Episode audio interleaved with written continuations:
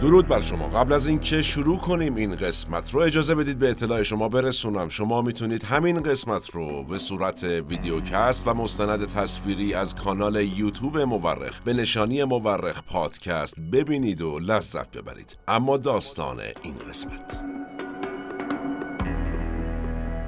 پشت سر پشت سر پشت سر جهنمه. روبرو روبرو قتلگاه آدمه. روح جنگل سیاه با دست شاخه هاش داره روحمو ازم می‌گیره.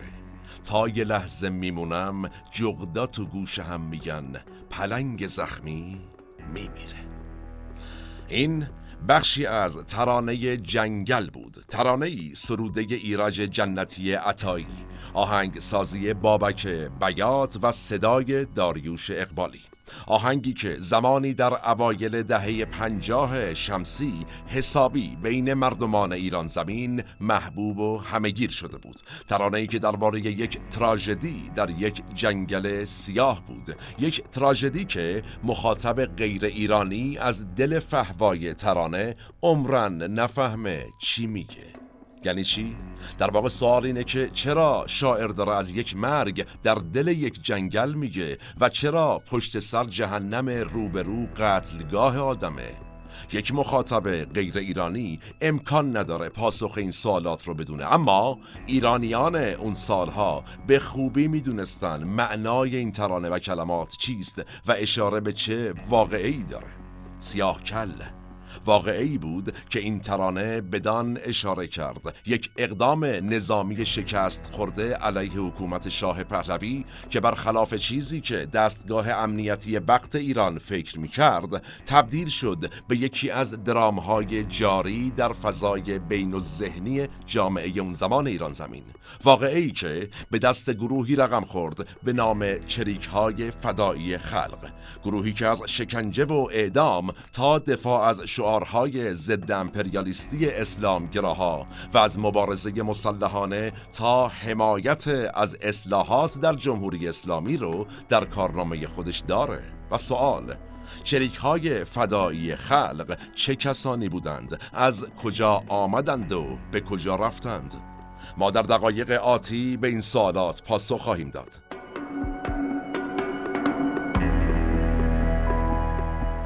سلام من احمد آشمی هستم و این اپیزود 120 از پادکست مورخه که بهمن ماه 1402 منتشر میشه. ما در این قسمت رفتیم سراغ یه سری جوون که برای آرمانشون جان دادند و البته جان ستاندند. چریک های فدایی خلق. منابع ما در این قسمت. اول کتاب شورشیان آرمانخواه ناکامی چپ در ایران اثر مازیار بهروز. دوم کتاب ایران بین دو انقلاب اثر یرواند آوراهامیان. و سوم مجموعه مقالاتی که در کتاب تاریخ جنبش چریکی در ایران جمع شده. به اعتقاد اغلب مورخین تاریخ بیش از آن که علم باشه یک هنره. هنره کنار هم گذاشتن شواهد. ما در پادکست مورخ هر بار یکی پازل های تاریخ رو کنار هم می‌ذاریم. نظر فراموش نشه و نوش گوش هاتون.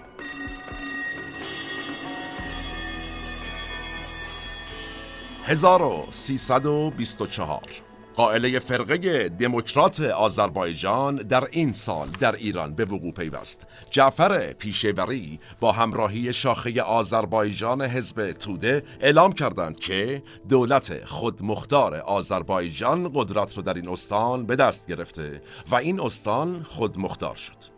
حزب توده که مهمترین حزب اون دوران ایران بود و حزب کمونیست شوروی رو برادر بزرگتر خودش می‌دونست اینجا دوپاره شد.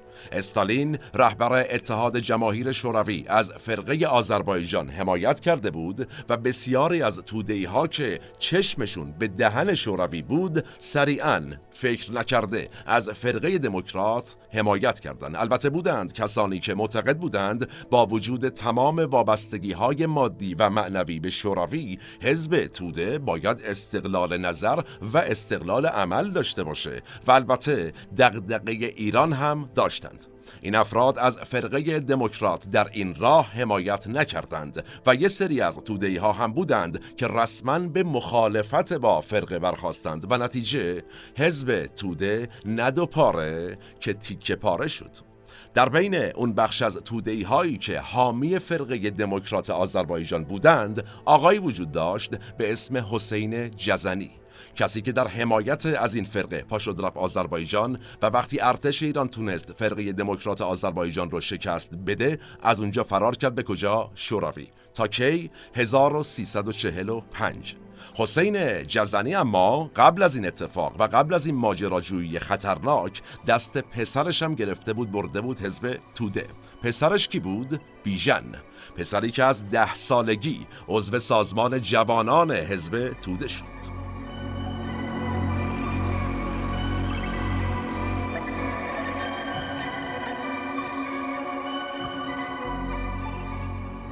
خب بریم سراغ بیژن جزنی. 1316 در تهران به دنیا اومد.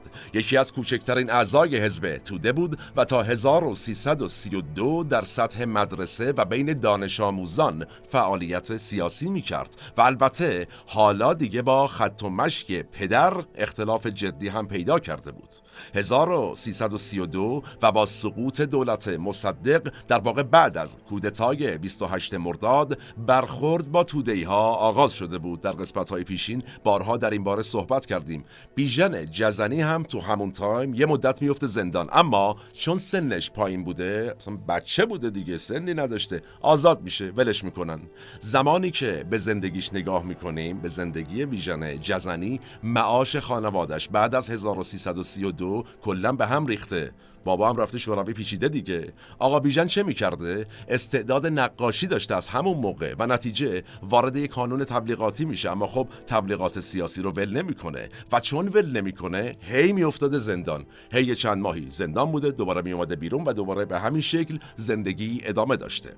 حالا این فعالیت ها چی بوده؟ فعالیت های سیاسیش اول یه گروهکی شکل میده بیژن جزنی با دوستاش و تولید محتوا می‌کنن. جالبه. این وضعیت ادامه داشته تا کی؟ تا 1341 چه سالیه این 41 پیش از این زمانی که جبهه ملی از سال 1332 تعطیل شد عملا تعطیل شد دیگه اومدن در این سال جبهه ملی دوم رو راه اندازی کردن. ما در قسمت قبلی آقای شاپور بختیار مفصل صحبت کردیم در این باره که چطور این جبهه ایجاد شد. یکی از پایگزاراش هم شاپور بختیار بود. بیژن جزنی و رفقاش هم که از نبود تشکیلات اصلا در عذاب بودن تن و بدنشون درد گرفته بود گله میرن وارد جبهه ملی دوم میشن. الان چند سالشه بیژن؟ وارد جبهه ملی دوم شده 25 سالشه.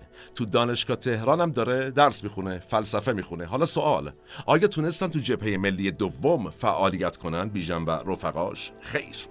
فرایند عضویت بیژن و رفقاش انقدر طولانی شد که عمر این تشکیلات با جاش به پایان رسید و هیچ وقت کارت عضویت برای بیژن رفقا صادر نشد.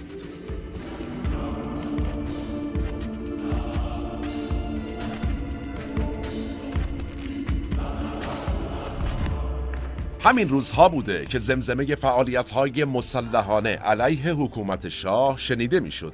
تمام احزاب و تشکل ها غیرقانونی شده بودند و خرداد 1342 هم اعتراض اسلامگراها به شکل خشنی سرکوب شده بود و نتیجه بسیاری از جوونترها به این فکر افتاده بودند که راه مبارزه با حکومت شاهنشاهی چیه فقط لوله تفنگه فقط از اونجا میگذره و بس توجه کنیم که داریم درباره سالهای اوج جنگ سردم صحبت می‌کنیم در سطح جهان.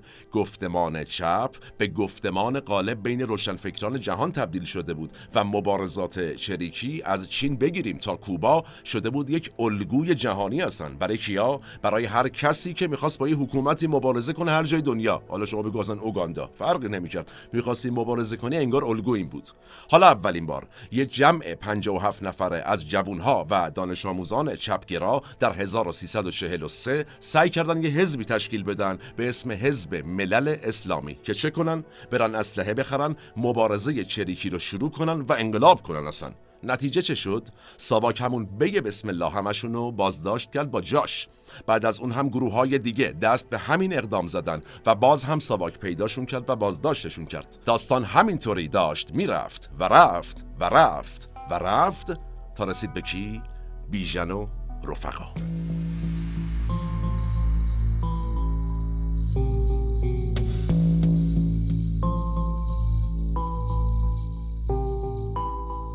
سال 1342 و از پس بسته شدن جبهه ملی دوم پنج عضو دانشگاه تهران دور هم جمع شدن تا کار سیاسی مخفی بکنن. بیژن جزنی که بارها سابقه زندان داشت و شاگرد اول فلسفه دانشگاه تهرانم بود شده بود محور این گروه.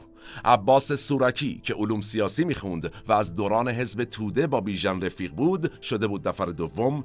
علی اکبر صفایی فراهانی که اهل گیلان بود شد نفر سوم. محمد سفاری آشتیانی که حقوق می‌خوند و از همه بزرگتر هم بود شد نفر چهارم. و کوچکترین فرد هم کی بود؟ حمید اشرف بود. که قبل از دانشگاه یه دوره عضو در واقع نیروی سوم خلیل ملکی هم بود.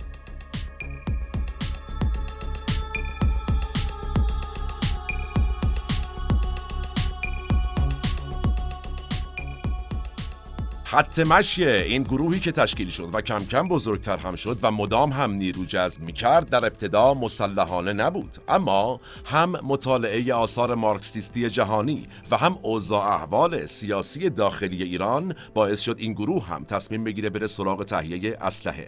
بیژن جزنی معتقد بود انقلاب سفید و اصلاحات ارزی شاه اختلاف طبقاتی رو کاهش داده و همین باعث شده که دیگه شرایط عینی انقلاب وجود نداشته باشه. حالا یعنی چی؟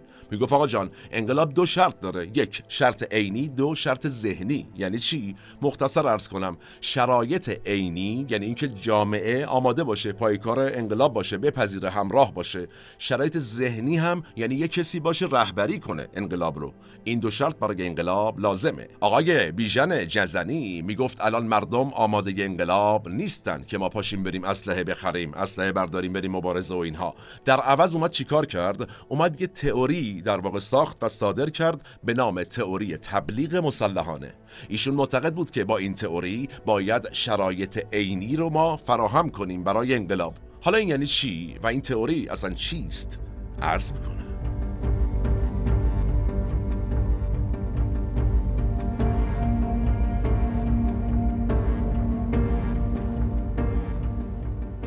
بیژن جزنی که تئوری پرداز گروه خودش بود معتقد بود ما اول باید بریم اسلحه تهیه کنیم بعد یه نمایش گنده اعتراضی شکل بدیم. یعنی به جای اینکه از اسلحه برای ترور و کشتن وابستگان حکومت و اینا استفاده کنیم باید یه مانوری بدیم که ملت ببینن یه گروه پیشروی هست. اصلا اسلحه به دست زور کردن. ببین اینا کیان؟ اصل کارن.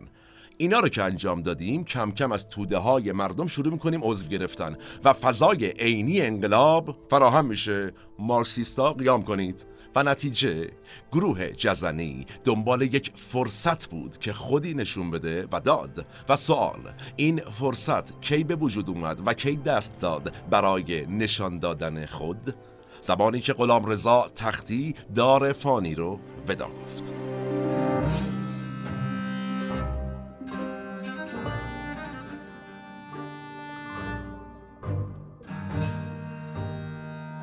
گروه بیژن جزنی قصد داشت با بچه های دانشگاه پلیتکنیک و به مناسبت مراسم هفتم جهان پهلوان تختی یه تجمع بزرگ و شکل بدن و توش اسلحه به دست بگیرن. تو پرانتز اینم عرض کنم اون زمان باور عمومی جامعه این بود که غلامرضا تختی که به نهضت ملی مصدقم نزدیک بود و گفته می‌شد مخالف شاه هم هست و یه دوره هم اصلا من شد غلامرضا تختی از ورود به های کشتی.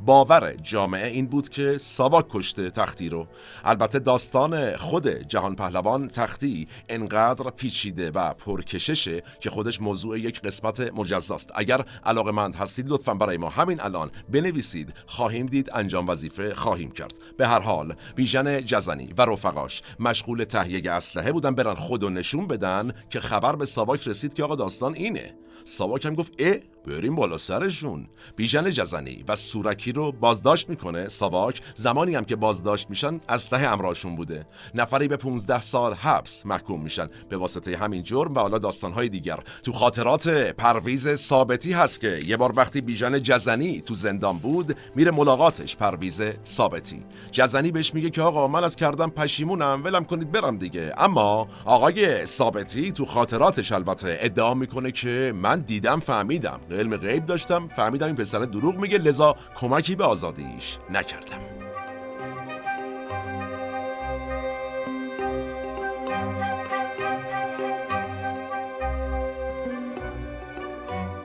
با بازداشت جزنی و سورکی حالا صفایی فراهانی و سفاری آشتیانی باید یه فکری می‌کردن و فکر کردن در رفتن.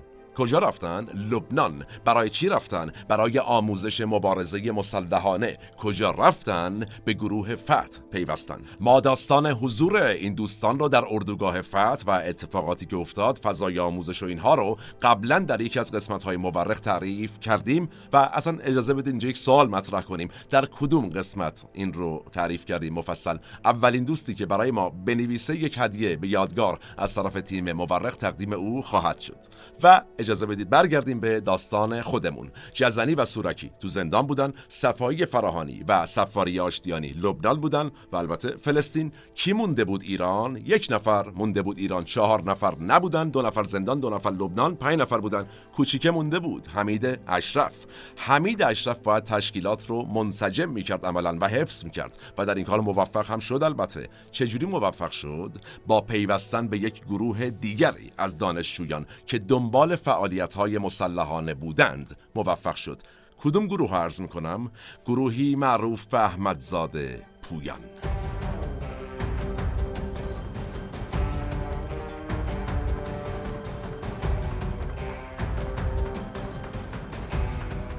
بریم سراغ مسعود احمدزاده و امیر پرویز پویان. دو دوست مشهدی بودند که برای دوران دانشجویی رفته بودند کجا؟ تهران. احمدزاده و پویان کلا خانوادگی طرفدار جبهه ملی و بعدم نهزت آزادی بودند. این نهزت آزادی هم حزبی بود که از دل جبهه ملی در اومد دیگه. هر دوتاشون هم آغاز دهه چهل جذب آرا و نظرات مارکسیستی شده بودند.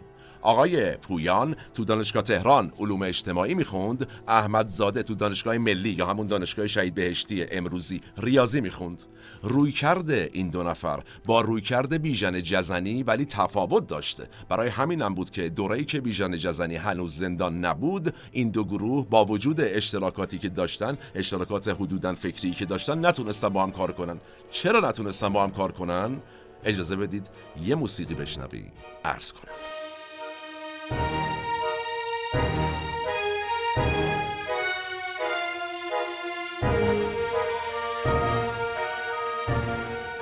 احمدزاده و پویان خیلی سفت و سخت دنبال مبارزه چریکی بودند. علیه کی؟ علیه امپریالیسم جهانی. به اعتقاد اونها امپریالیسم جهانی یعنی آمریکا و بلوک غرب. شعارشون هم چی بود؟ این بود.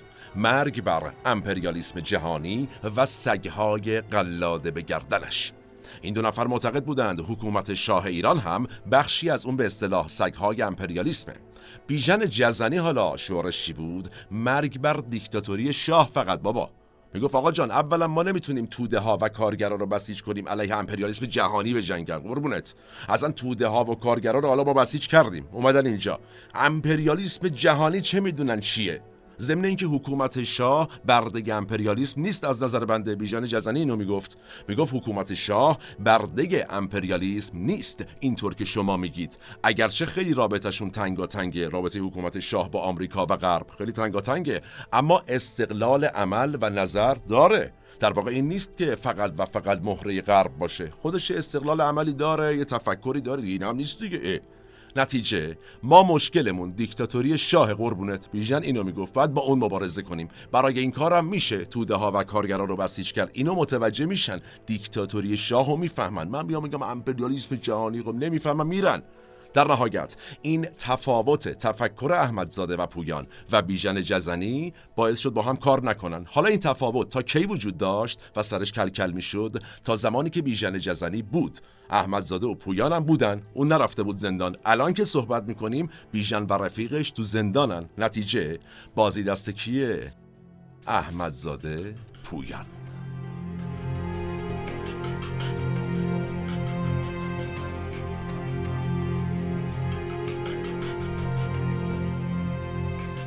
بیشتر بگیم از احمدزاده و پویان. این دو خیلی تحت تأثیر اندیشه یک مبارز فرانسوی بودن به نام رژی دبره. کسی که ما قبلا در مورخ دربارش صحبت کردیم مفصل. و یه سوال دیگه مطرح کنیم. تو کدوم قسمت درباره این آدم صحبت کردیم؟ و او که بود و چه کرد؟ یه سوال مدرسه ای تر کنیم. او که بود و چه کرد؟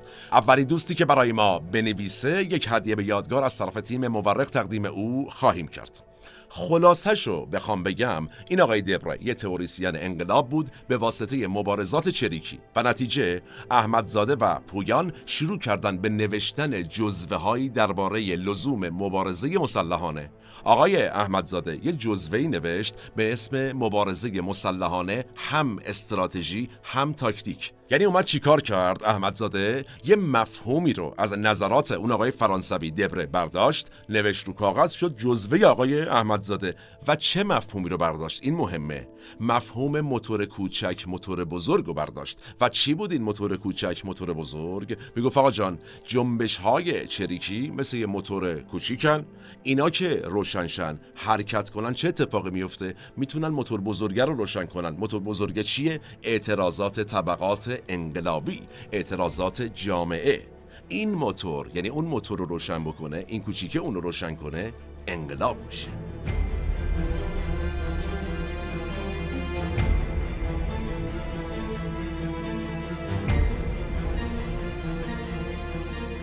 از احمدزاده گفتیم از پویان صحبت کنیم. امیر پرویز پویان هم مثل احمدزاده و حتی قبل از اون تئوری پردازی کرده بود. چجوری این کارو کرده بود؟ مقاله نوشته بود طبیعتا. مقاله ضرورت مبارزه مسلحانه و رد تئوری بقا. که این هم میشه اولین اثر مارکسیست های ایرانی درباره مبارزه مسلحانه. یعنی این دو نفر دو اثر مهم دارن. این آقای پویان کلی جوش و خروش در دل مخالفین شاه به پا کرده بود تو آهنگ شب نورد که 1357 توسط گروه چاوش خونده شد با صدای استاد محمد رضا شجریان و البته با شعری از اصلان اصلانیان و این آهنگ شب نورد کلی هم مخاطب پیدا کرد. کدوم آهنگو عرض می‌کنم؟ شب است و چهره میهن سیاهه حتما شنیدیمش. توی اون تصنیف یه جای اصلانیان سروده و شجریان خونده که شب و دریای خوفانگیز و طوفان من و اندیشه های پاک پویان. بله این پویان همون پویانه. در واقع همون آقای امیر پرویز پویانه که معتقد بود انفعال طبقه کارگر در ایران یعنی همون طبقه اجتماعی که از نظر این دوستان باید پا شد انقلاب می‌کرد موتور بزرگی دلیلش چیه؟ ترس از دست رفتن بقا. دلیلش این هاست ترس از دست رفتن زندگی مادی. نتیجه باید این ترسو کنار بذاریم مبارزه کنیم انقلاب کنیم این حرفا نیست. آقای پویان معتقد بود دو پدیده مطلق وجود دارد قدرت مطلق شاه و ضعف مطلق طبقه کارگر. این دوتا می‌گفت وجود داره و پلنش هم چی بود؟ برنامهش چی بود؟ مبارزه مسلحانه کنه هم از قدرت حکومت کم کنه اینجوری هم انفعال طبقه کارگر رو از بین ببره که بیان انقلاب کنن. طبقه کارگر بلند شه گرد و خاک کنه انقلاب شه.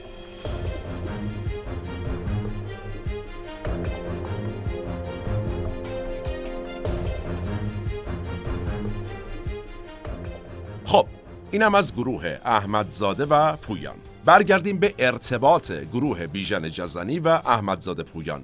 1349 بود. و چه خبر بود؟ گروه بیژن جزنی اوضاش خوب نبود دیگه. دوتا از رهبرانش که زندان بودن دوتا دیگه شون هم خارج از کشور بودن. یه دونه مونده بود آقا حمید اشرف از بین کادر رهبری گروه. و چه اتفاقی افتاد؟ یه جلساتی با گروه احمدزاده پویان تشکیل داد. حمید اشرف اختلافات فکریشون کماکان وجود داشت و به خصوص اینکه یکی از اختلافات مهم گروه بیژن جزنی از سنت حزب توده اومده بود بیرون. معتقد بود باید یه تشکیلات نهادینه و موندگار درست کرد.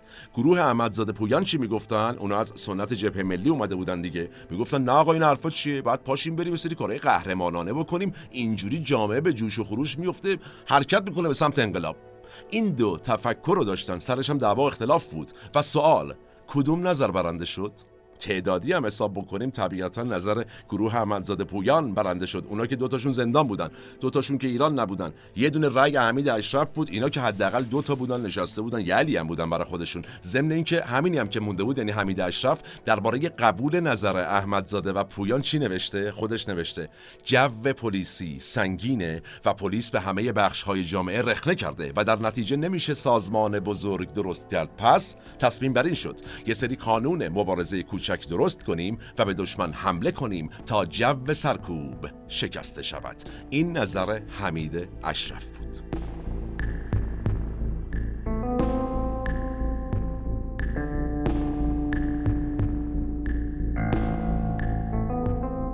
و گروه چریک های فدایی خلق. چجوری تأسیس شد؟ همینجوری تأسیس شد. از پیوستن دو گروه بیژن جزنی و رفقاش و احمدزاده پویان و رفقاشون. این دوتا به هم پیوستن شدن چریک های فدایی خلق. کاسرو و چگوارا در کوبا ماو در چین جیاب در ویتنام و سایر رهبران بزرگ چریک چپگرای دنیا الگوی چریک های ایران شدند و اندیشه های لنین و استالین هم در اندیشه های این گروه تاثیر داشت. چه خبر بوده؟ اما این چریک ها برعکس بقیه گروه های کوچک چپگرای ایران که یا طرفدار ماو بودن یا استالین معتقد بودن ما نباید بیفتیم تو این بازی. چه بازی؟ چین ماو و شوروی استالین با هم اختلاف پیدا کرده بودن اون زمان. تو ایران هم طبیعتا طرفداران این دو قدرت کمونیستی با هم اختلاف پیدا کرده بودن. درسته؟ اوضاع احوال چی بوده؟ بعد از استالین که خورشوف اومده بوده روی کار یه عده با اصلاحات خورشوف موافق بودن یه عده مخالف بودن. شیر تو شیر شما ببین. یعنی اون ای که در ایران طرفدار کمونیست شوروی بودن خودشون دو دسته شدن. یه سریشون حامی شوروی باقی مونده بودن. با اومدن خورشوف و اصلاحاتش. یه سریا نه می‌گفتن آقا این دیگه اون قبلی نیست حال نمیده. من اونو می‌خوام.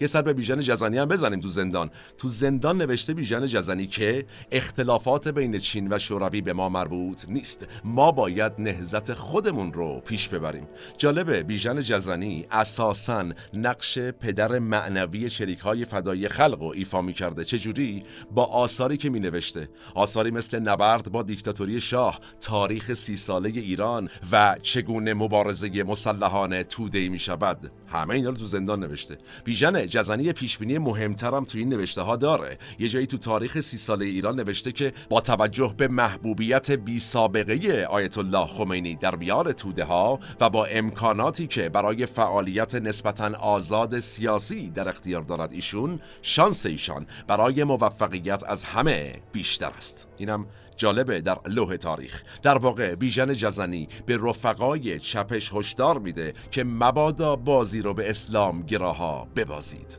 و سوال آیا باختند؟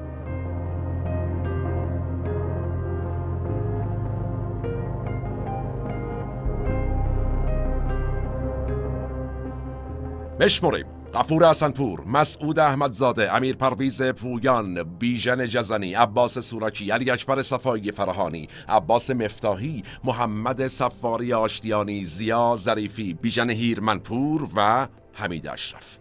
اینها اعضای اصلی دو گروهی بودند که به هم پیوستند و در واقع بنیانگذاران سازمان چریک های فدایی خلق شدند. گروه احمدزاده پویان به عنوان گروه چریک شهری گروه بیژن جزنی هم به عنوان گروه روستایی یا کوهستانی فعال شدند و حالا وقتش بود که پایگاه مبارزاتی خودشون رو شکل بدن این گروه جدید. چریکا چه کردند؟ اومدن نگاه کردند دیدن مثلا ماو در چین. کاسترو در کوبا یا الباقی چریک های موفق دنیا چه کردن؟ یه پایگاهی خارج شهر داشتن تو روستاها و جنگل و کوه و کمر و یه همچین جاهایی. اونجا پایگاه اصلیشون بوده. بعد می اومدن تو شهرها عملیاتشون رو انجام می‌دادن. دوباره برمیگشتن تو پایگاهشون تو کوه کمر. چرا؟ چون باقی موندن تو شهر طبیعتا بسیار خطرناکتر بود براشون. و نتیجه این برون رو نگاه کردن نقشه رو نگاه کردن چهار کلام مشورت کردن کجا بریم کجا نریم پایگاه رو کجا بزنیم کجا نزنیم جنگل های کوهستانی گیلان به عنوان گزینه اصلی پایگاهشون انتخاب شد.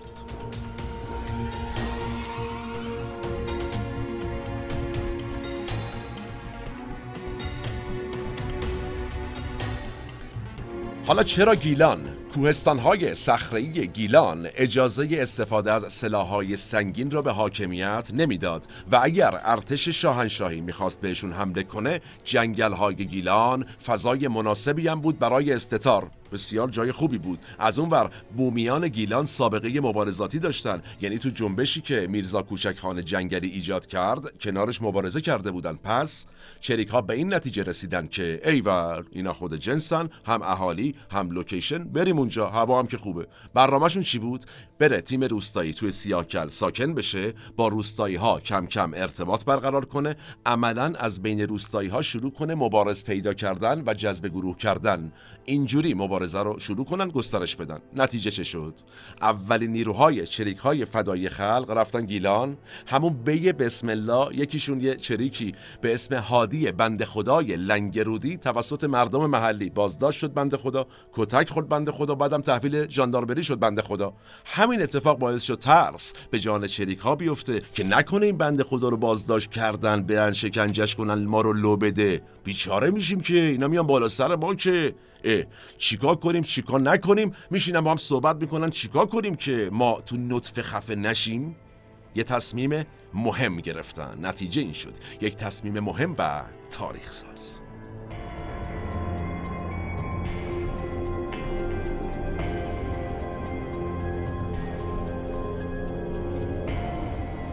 گوزنها فیلمی ساخته مسعود کیمیایی که این رو هم عرض کنم ما به زودی در کانال سینما مورخ میریم سراغ این فیلم و یک قسمت مفصل به گوزنها می‌پردازیم. به همین جهت پیشنهاد می‌کنم کانال سینما مورخ رو هم در یوتیوب دنبال کنید چرا که از ساخته های تیم مورخ است به هر حال این اسم گوزنها برگرفته از یک نقاشیه در وهله اول این رو بگیم نقاشی بیژن جزنی که تو زندان کشید. کلا وقت داشته دیگه کتاب مینوشته نمی‌دونم نقاشی می‌کشید از این کارا می‌کرده و این نقاشی چیه؟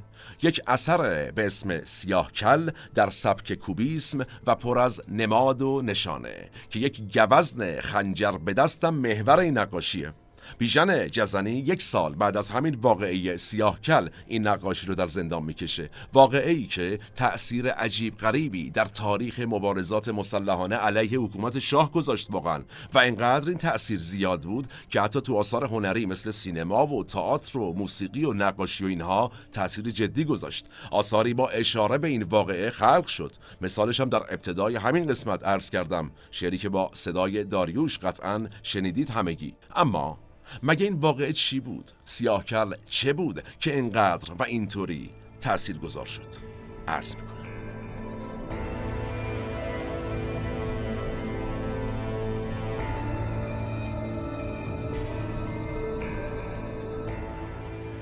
شامگاه 19 بهمن ماه 1349 13 چریک مسلح به مسلسل و نارجک دستی چه می‌کنن؟ به رهبری علی اکبر صفایی فراهانی حمله می‌کنن به پاسگاه ژاندارمری سیاه کل. اون پاسگاه کلا 11 تا سرباز داشت. و نتیجه خیلی زود تسلیم شد. اسلحه های موجود تو ژاندارمری هم افتاد دست چریکا و اون هادی بند خدای لنگرودی که بازداشت شده بود چی شد؟ هیچی. رئیس ژاندارمری قبل از حمله شریک ها هادی بند خدا را برده بود تحویل ژاندارمری رشت داده بود بند خدا. در واقع یکی از اهداف مهم که این بند خدا رو بریم آزاد کنیم هادی بند خدا رو آزاد کنیم. لونره از دست رفت. بند خدا رو اون بند خدا برد. خبر این اتفاق رسید به شاه مملکت. واکنش شدیدی نشون داد شاه مملکت. ابراز ناراحتی و عصبانیت شدید کرد. بعدم برادرش رو با گروه ضربت شامل کماندو و هلیکوپتر و نیروهای شهربانی فرستاد به منطقه سیاهکل از 19 بهمن ماه تا 8 اسفند ماه یه درگیری جدی ایجاد شد بین قوای حکومتی و چریکهای فدایی خلق. توی این درگیری ها سه نفر از ارتش شاهنشاهی ایران کشته میشن. اونور چه اتفاقی میفته از بین چریکام دو نفر کشته میشن. در نهایت یازده نفر باقی مونده بازداشت میشن بازجویی میشن و غیر از یک نفرشون که زیر شکنجه جون میده الباقی تیربارون میشن.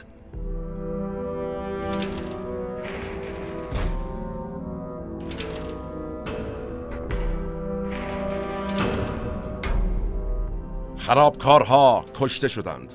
این تیتری بود خبری بود که حکومت شاه اعلام کرد. ساختار سیاسی اون زمان فکر می‌کرد با شکست چریک های سیاه کل زده چشم مخالفان مسلح رو کور کرده و جنبششون کلا تو نطفه خفه شد. شاید رهبران چریکام همینطوری فکر می‌کردن کما اینکه بیژن جزنی از اولم خیلی موافق حمله به پاسگاه سیاهکل نبود. حمید اشرف هم که از رهبران باقی مونده چریک ها بود یه جزوه نقد داره و توش نوشته که ما اول باید طبقه کارگر رو هوشیار می‌کردیم و نتونستیم این کارو بکنیم. چرا که اگر کرده بودیم نیروهامون رو مردم محلی نمی‌گرفتن بدن ژاندارمری. والا این نقد و حمید اشرف نوشته. حالا اینا به کنار. در عمل ما یه اتفاق دیگه افتاد. برعکس هدف گذاری چریک ها که دنبال جذب طبقه کارگر بودن دانشجوها و روشنفکران چپگرای طبقه متوسط حالا جذب حرکت چریک ها شده بودند که باری کلا چه شجاعتی باری کلا خوشم اومد. در واقع این بخش از جامعه دانشجوها روشنفکرا واقعه سیاه کل رو یک حماسه می‌دونستند در عمل هم تاثیرگذار شد واقعا. دانشگاه ها جوری شلوغ شد که ساواک مثلا سریعا 51 دانشجو رو بازداشت کرد. دانشگاه تهران یه هفته تعطیل شد. این تاثیرگذاری از ایران هم فراتر رفت. بین دانشجوهای خارج از کشورم همین اتفاقات افتاد. اونها هم این کار رو یک حماسه می‌دونستن و شروع کردن شروع کردن و فعالیت. کنفدراسیون دانشجویان ایرانی خارج از کشور سریعا به نفع چریکا فعال شد و شاه قاطی کرد. اصلا گفت پولتون من میدم. سریعا اعلام کرد که این کنفدراسیون دانشجویان خارج از کشور یک توطعه بین المللی است علیه ایران.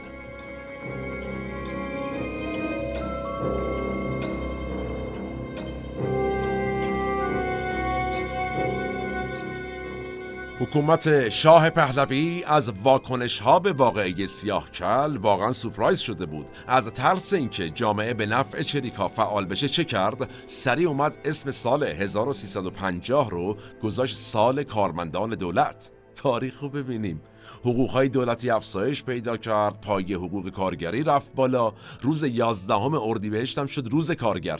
و بعد چه شد؟ شروع کرد در به در دنبال رهبران چریکا گشتن.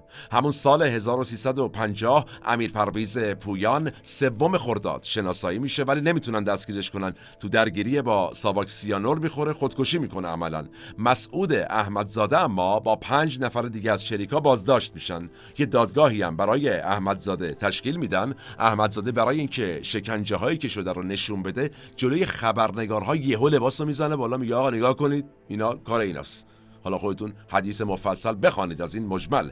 یه حقوقدان فرانسوی هم جالبه. تو دادگاه بوده. یه یادداشتی می نویسه اون حقوقدان فرانسوی. نوشته که تمام وسط سینه و شکم او توده های چروکیده ناشی از سوختگی های بسیار عمیق دیده می‌شد. منظره بسیار وحشتناکی بود. پشتش از آن هم بدتر بود. در نهایت احمدزاده و پنج چریک دیگری که بازداشت شده بودند به اعدام محکوم شد شدند و تیرباران شدند.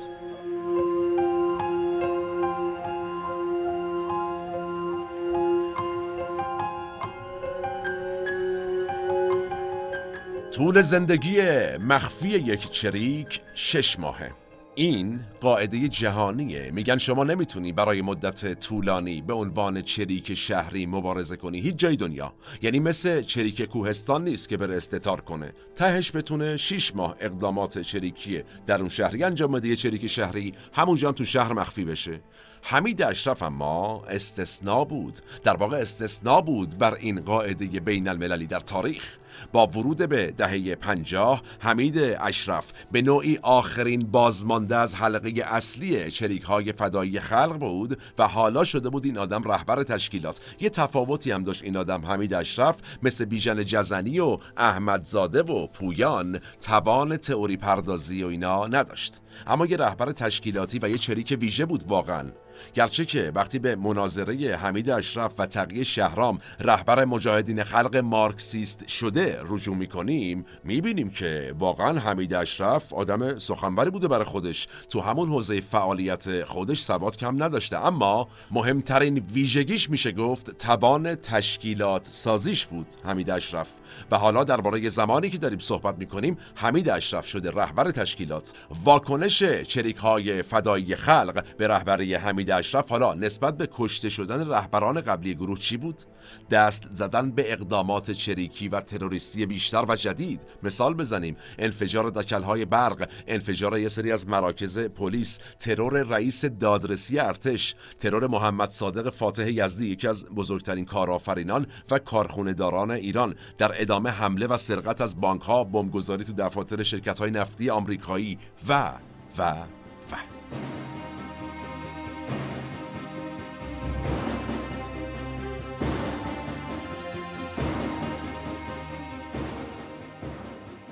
هر وقت عواملی از سازمان چریک های فدای خلق دستگیر یا در درگیری کشته می شدند شاه می پرسید با حمید اشرف چه کردید؟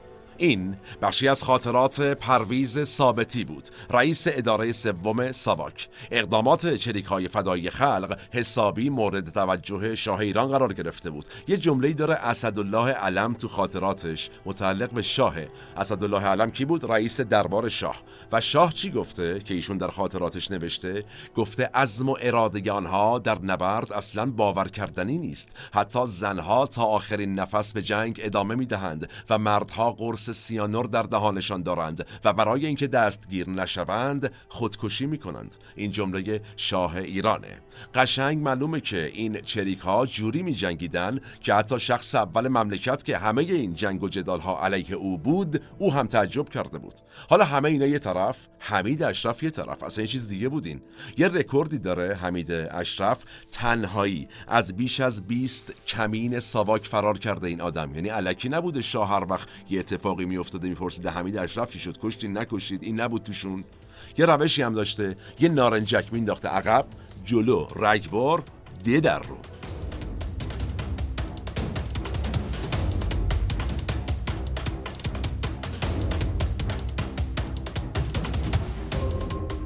شریک های فدای خلق تا میانه دهه پنجاه خورشیدی یه تک اقدامات نظامی می‌کردن جاهای مختلف که مثالاش هم عرض کردم اقدام می‌کردن زن و مرد چریک دوشا دوش هم مبارزه می‌کردن و جالبه سطح برابری بین زن و مردی که تو سازمان های چریکی دیده میشه تو بقیه گروه های مبارز کلا دیده نمیشه. اصلا نیست یه جورایی.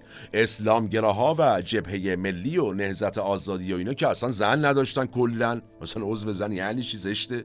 تو سازمان مجاهدین خلقم خانم ها اول به عنوان پوششی برای مبارزین اصلی که مردها بودن عضو سازمان شدن. بعد حالا تونستن یه فعالیت هایی هم در ادامه بکنن. اما هیچ وقت مثل سازمان های چریکی بازم نشدن. تو پرانتز بگم ما یه قسمت در رابطه با مجاهدین خلق در مورخ مفصل صحبت کردیم. پیشنهاد می‌کنم اون رو واقعا از دست ندید. هم مکمله بسیار خوبی است. برای این قسمت هم حاوی فکت های جذابی است. به هر حال زنهای چریک مشهوری هم تو سازمان سازمان چریک های فدای خلق حضور داشتن. از اشرف دهقانی که داستان فرارش از زندان اصلا خودش فیلم سینماییه چجوری هم فرار کردین تو پرانتز بگم. تو دیدار نوروزی زندانیا یکی چادر گلگلی می‌بره توی سالن ملاقات. اشرف دهقانی سرش می‌کنه ساعت ملاقات تموم میشه به عنوان یکی از بستگان زندانیا میپیچه به بازی. حالا چجوری میپیچم خودش داستانی است. به هر حال از اشرف دهقانی بگیریم تا مرزی احمدی اسکویی که شاعر بود و سال 1353 هم تو درگیری با ساواک کشته شد. اینها بزرگان زن سازمان شریک های فدایی خلق بودند.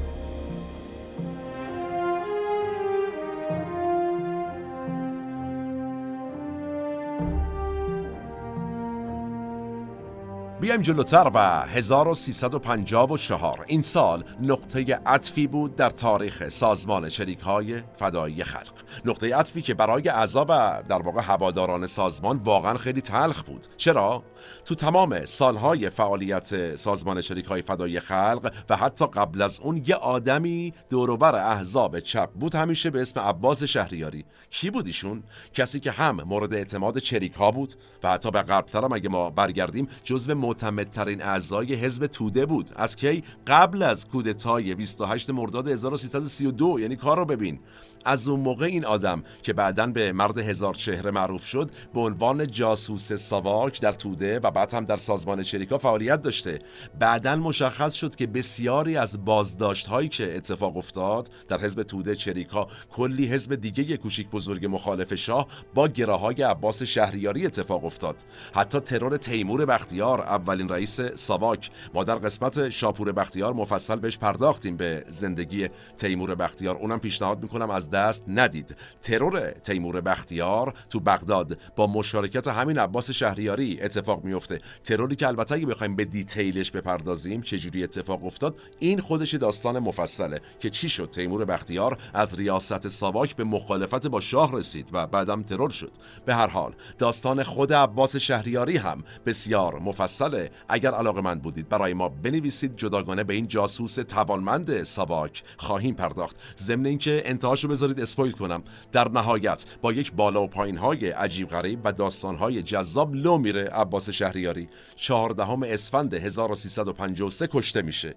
حالا چرا گفتم 1354 نقطه عطف تلخی است برای چریکا؟ به واسطه همین اتفاق اسفند 1353 که عباس شهریاری رو کشتن. در واقع چریکا با حذف شهریاری یه نازشستی نشون دادن به ساواک که این حرفا نیست. و زمانی که از اون اسفند 53 اومدیم به 54 ساواک یک پاسخ کوبنده داد به چریک های فدای خلق و آن پاسخ کوبنده شد نقطه عطف تلخی در سازمان چریک های فدایی خلق.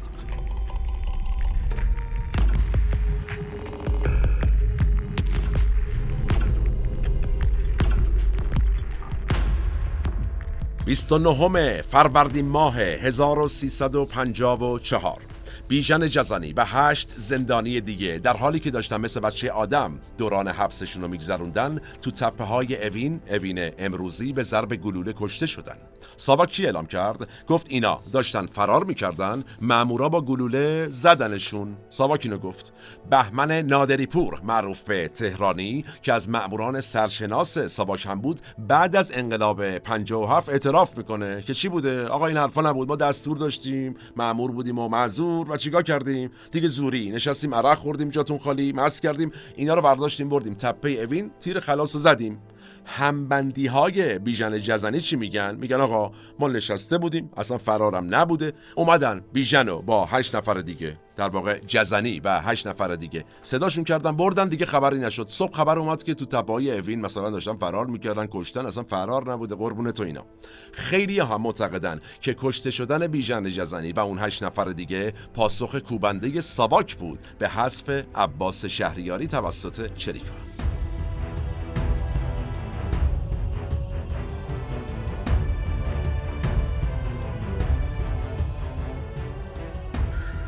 حالا با حذف بیژن جزنی که رهبر فکری چریک ها بود تنها رهبر میدانی و تشکیلاتی در واقع چریک های فدایی خلق یعنی حمید اشرف ملقب به رفیق کبیر از کادر رهبری اصلی باقی مونده بود. همین یه نفر مونده بود تمام. حمید اشرف برای سالها تونسته بود با روش های استالینیستی تشکیلات رو حفظ کنه. یعنی چی؟ یعنی انتقاد به رهبری سازمان کلا ممنوع این نیست. مجازات کسی هم که از دستورات تخطی کنه خیلی مجازات سختیه. حتی یه سری از هم تشکیلاتی ها رو به قتل میرسونه حمید اشرف مجازات می‌کنه.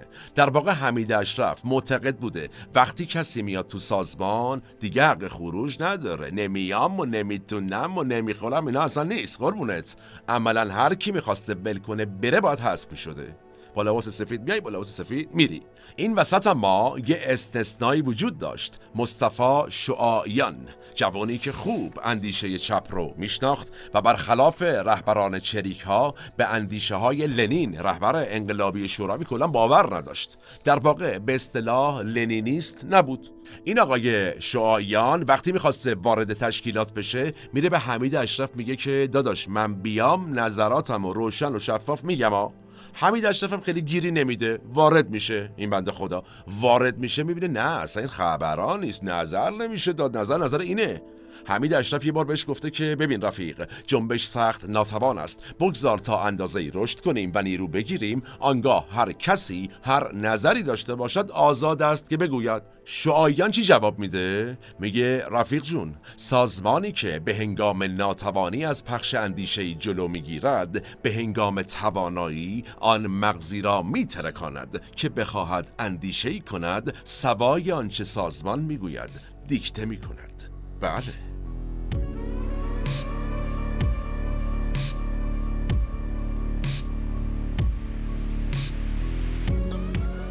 اختلافات شعایان با حمید اشرف شد اولین انشعاب از این تشکیلات. یعنی اولین انشعاب رو رقم زد. شعایان از طرف مرکزیت سازمان ترد شد و بعدم به نوعی از سازمان جدا شد. اما سرنوشت چیز دیگری بود. یکی از روزهای بهمن 1354 آقای شعایان با یکی از رفیقاش تو خیابون استخر تهران داشته می‌رفته روزنامه بگیره. یهو پاسبونی بهشون شک می‌کنه. درگیر میشن رفیقه در میره. شعایان تیر می‌خوره همونجا بنده خدا کشته میشه. این از شعایان رفیقش رو بگیم جالبه. آقای شعایان یه رفیقی داشته همیشه با هم بودن برای خودش هم شریکی بوده. حتی شعایان یه دیداری داشته با جلال آل احمد تو ویلای خلخال. یه عکسی اونجا ازشون گرفته میشه از این دو نفر. اکثر رو همین رفیقه گرفته. همه جا بوده یعنی. اسمش چی بوده؟ قفور آب یک. و یه سوالی پیش میاد. اون روز فرار کرد. قفور آب یک چی شد؟ از اون روز که فرار می‌کنه. از این آقا غفور در تاریخ دیگه هیچ اثری نیست. عجایب.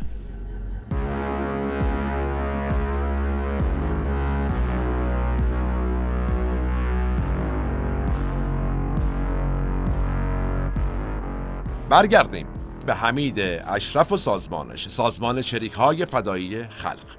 قبل از مرگ بیژن جزنی حمید اشرف و الباقی نیروهای ارشد سازمان به این نتیجه رسیده بودند که آقا چند سال داریم مبارزه مسلحانه می‌کنیم بم می‌ذاریم ترور می‌کنیم اینا هیچ کدوم در اقتدار حکومت خلل ایجاد نکرد. پس احتمالا بیژن درست می‌گفت آقا ما باید اول بریم مردم رو بیاریم پای کار اونا رو راضی کنیم طبقه کارگر رو بیاریم پای کار بعد بریم سراغ انقلاب و در واقع اخلال در اقتدار حکومت. در واقع اومدن خط رو تغییر دادن.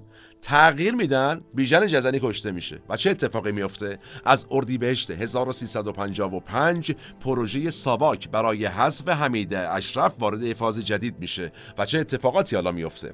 اولین بار توی خونه تیمی در تهران نو. ساواک میفته دنبالش. هفت نفر اونجا کشته میشن تو حمله ای که ساواک می‌کنه به خونه تیمی چریک ها در تهران نو. از جمله دو تا پسر بچه اسمای مستعار هم داشتن دانه و جوانه. این دوتا کشته میشن. این دانه و جوانه دو بچه کوچیک بودن که مادرشون فاطمه سعیدی بوده از اعضای سازمان. کجا بوده فاطمه خانم؟ زندان بود. بچه هم سپرده بود دست حمید اشرف. چه جایی هم سپرده بود؟ اینم تو پرانتز بگم. به فاطمه سعیدی می‌گفتن رفیق مادر. به هر حال هفت نفر کشته میشن بجز حمید اشرف که باز می‌تونه از تور ساواک فرار کنه. اون زمان ساواک اعلام می‌کنه که قاتل دانه و جوانه خود حمید اشرف بوده. اوضاع دیده پس این دوتا رو کشته که دست ساواک نیفتن چیزی لو نره. ولی حامیان حمید اشرف از جمله مادر فاطمه سعیدی که زندان بود معتقد بودن این خبرها نبوده. ساواک گوله بارون کرده. خب این دوتا هم بی قسمت بوده. مردن دیگه. حالا ساواک هم اومده جنگ روانی رو انداخته علیه حمید ما. ما با این چیزا خر نمیشیم. حالا واقعیت چی بوده؟ یعنی این کشته یا ساواک کشته؟ قضاوتش با شما.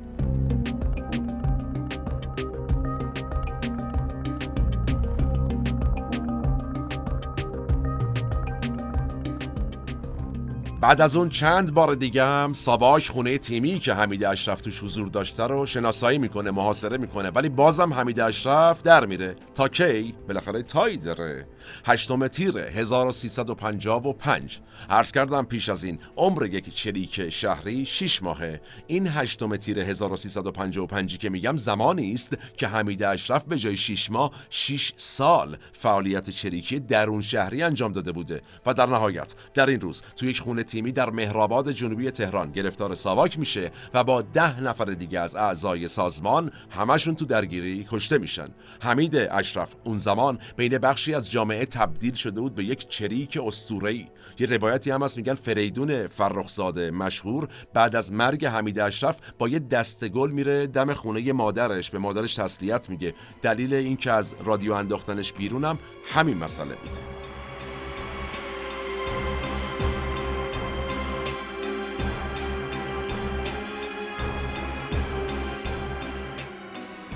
با مرگ حمید اشرف در 1355 یه سری از اعضای این سازمان به این نتیجه رسیدند که مبارزه مسلحانه کارساز نیست آقا جون. باید مبارزات سیاسی کرد و توجه کنیم که از ابتدای تأسیس سازمان چریک ها کل کل این سازمان با حزب توده وجود داشت. از همون موقع شروع شده بود. توده چی می‌گفت؟ می‌گفت آقا مبارزه مسلحانه فایده نداره. آرام آرام. چریکا چی می‌گفتن؟ بیخود کرده این حرفا نیست. فقط مبارزه مسلحانه مبارزه سیاسی فایده نداره. حالا با این اتفاقات و بالا و پایین ها و با مرگ حمید اشرف یه عده به حرف حزب توده رسیده بودند در سازمان شریک های فدایی خلق. نتیجه چه شد؟ اولین گروه منشعب از سازمان شریک های فدایی خلق به وجود میاد. پا شدن رفتن پیوستن به حزب توده و این شد شروع انشعاب های بسیاری که از دل سازمان شریک های فدایی خلق بیرون اومد.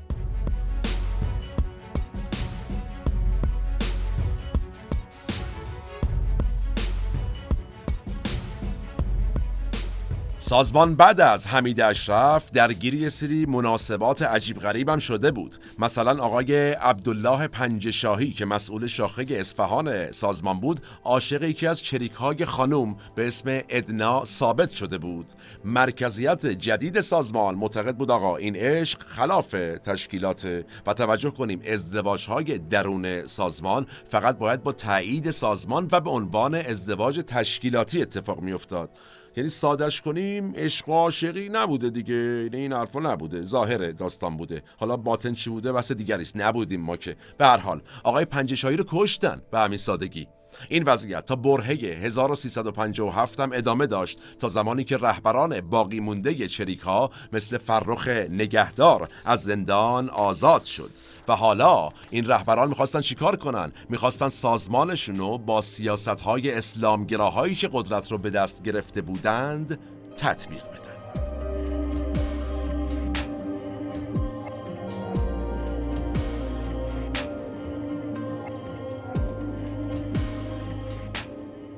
با وقوع انقلاب سازمان چریک های فدای خلق چند شاخه شد. سازمان چریک های اقلیت که معتقد بود به ادامه ختمش مسلحانه این شد یه دسته یه دسته دیگه سازمان چریک های اکثریت شدن که رهبرشون هم همون فرخ نگهدار بود. معتقد بود باید چیکار کنیم؟ با ساختار جدید باید همکاری کنیم. این از هم جدا شدن.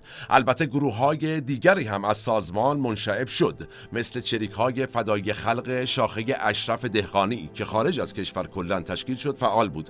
در نهایت اما آب جمهوری اسلامی و چریک ها کلا با هم توی جوب نرفت. رهبران این جریان مجبور به ترک ایران شدن. و نتیجه از اون زمان تا الان که داریم با هم صحبت می‌کنیم دارن فعالیت می‌کنن به عنوان اپوزیسیون جمهوری اسلامی. یه عدهشون حتی معتدل شدن تو این سالها. یه تایمی هم از اصلاح طلبان حمایت کردن. یه عده دیگهشون همچنان رادیکال باقی موندن. همون تفکرات قبلی رو دارن. اما همه گروه در واقع همه شاخه ها خط مشی مبارزات مسلحانه رو بوسیدن گذاشتن کنار.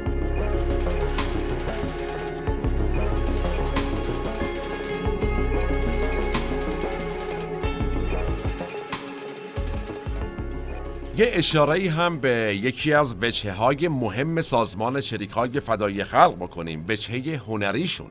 اگر به مبارزات چریکی در سرتاسر سر کشورها در تاریخ نگاه کنیم مثلا به مبارزات چگوارا نگاه کنیم خیلی خیلی بیشتر از چریک های ایرانی تو همون حوزه ترور و بمبگذاری و کشت و کشتار موفقیت داشتن. در ایران اما باستاب فعالیت های چریکی تو هنر و ادبیات بسیار موفق تر از خود فعالیت های چریکی بوده.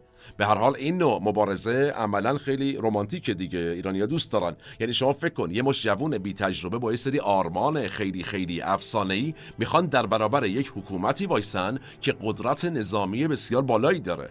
غلام حسین ساعدی نویسنده بود که عضو سازمان چریکا بود. یا سمد بهرنگی بسیار به چریکا نزدیک بود. و می‌بینیم ترانه های اعتراضی دهه پنجاه که بسیار از مفهوم عروسک توشون استفاده شده ماهی، کلاق یا چیزهایی از این دست که اینا همه متعلق به همین نویسنده معاصر ما آقای سمد بهرنگی. اما مهمترین هنرمند چریکا فردی بود به نام سعید سلطانپور. کسی که هم شاعر بود هم کارگردان تئاتر بود و ما بسیاری از اشعاری که او گفته و خواننده‌ای به اسم داوود شراره ها خونده رو شنیدیم. معروف ترینش هم در واقع آفتابکاران جنگل سر اومد زمستون که قطعا شنیدید. سر اومد زمستون. یه همچین چیزی در نهایت خود وجهه هنری سازمان چریک های فدای خلق به قدری جذابه که می‌تونه موضوع یک پادکست دیگه باشه مفصل. اساسا موسیقی اعتراضی و موسیقی انقلابی که تا 1357 واقعا همه گیر شده بود قطعا یک موضوع جذاب برای یک قسمت دیگر. اگر موافقید برای ما بنویسید سراغش خواهیم رفت و انجام وظیفه خواهیم کرد.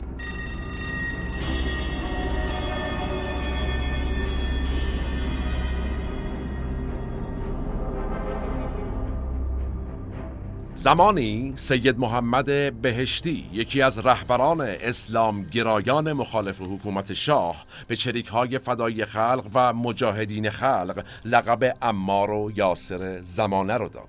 اما انقلاب پدیده عجیب و پیچیده است. جمله معروفی هست. بارها این جمله رو قبلا دربارش صحبت کردیم. انقلاب فرزندان خود را میبلد این اتفاقی بود که برای سازمان چریک های فدای خلق و البته الباقی گروه های مبارز علیه حکومت شاه بجز اسلام گرایان البته اونم بخشی از اسلام گرایان رخ داد. با این حال حالا یک سوال پیش روی سازمان چریک های فدای خلق و تمام سازمان هایی است که از مسیر خون قصد داشتند مبارزات سیاسی کنند یا قصد دارند که این کارو بکنند آیا از مسیری که طی کردید از خونهایی که ریختید راضی هستید؟ آیا مسیر مبارزه خشونتبار می‌تونه نتیجه مطلوبی داشته باشه. یا همواره مبارزه خشونت پرهیز به مبارزه خشونت بار ارجحیت داره. یا شاید هم بسته به شرایط باید از بین این دو یکی رو انتخاب کرد. شاید بشه گفت این سوالی است به قدمت تاریخ مبارزات سیاسی در تاریخ بشر. کار ما پاسخ به این سوال تحلیلی نیست. ما در مورخ فقط می‌تونیم تاریخ انواع مبارزات سیاسی رو روایت کنیم و قضاوت نهایی رو به رسم همیشگی تیم مورخ به شما خوبان وا بگذاریم. زمان ما به فرجام رسید و کلام ما هم. من احمد آشمی هستم و تنها نیستم. این اپیزود هم به همت تیم مورخ در استودیو پیکان تهیه و تولید شد. تا چند روز آتی و موضوع جذاب بعدی در پادکست مورخ سالم باشید در صلح. شما رو به تاریخ میسپارم و میبینمتون.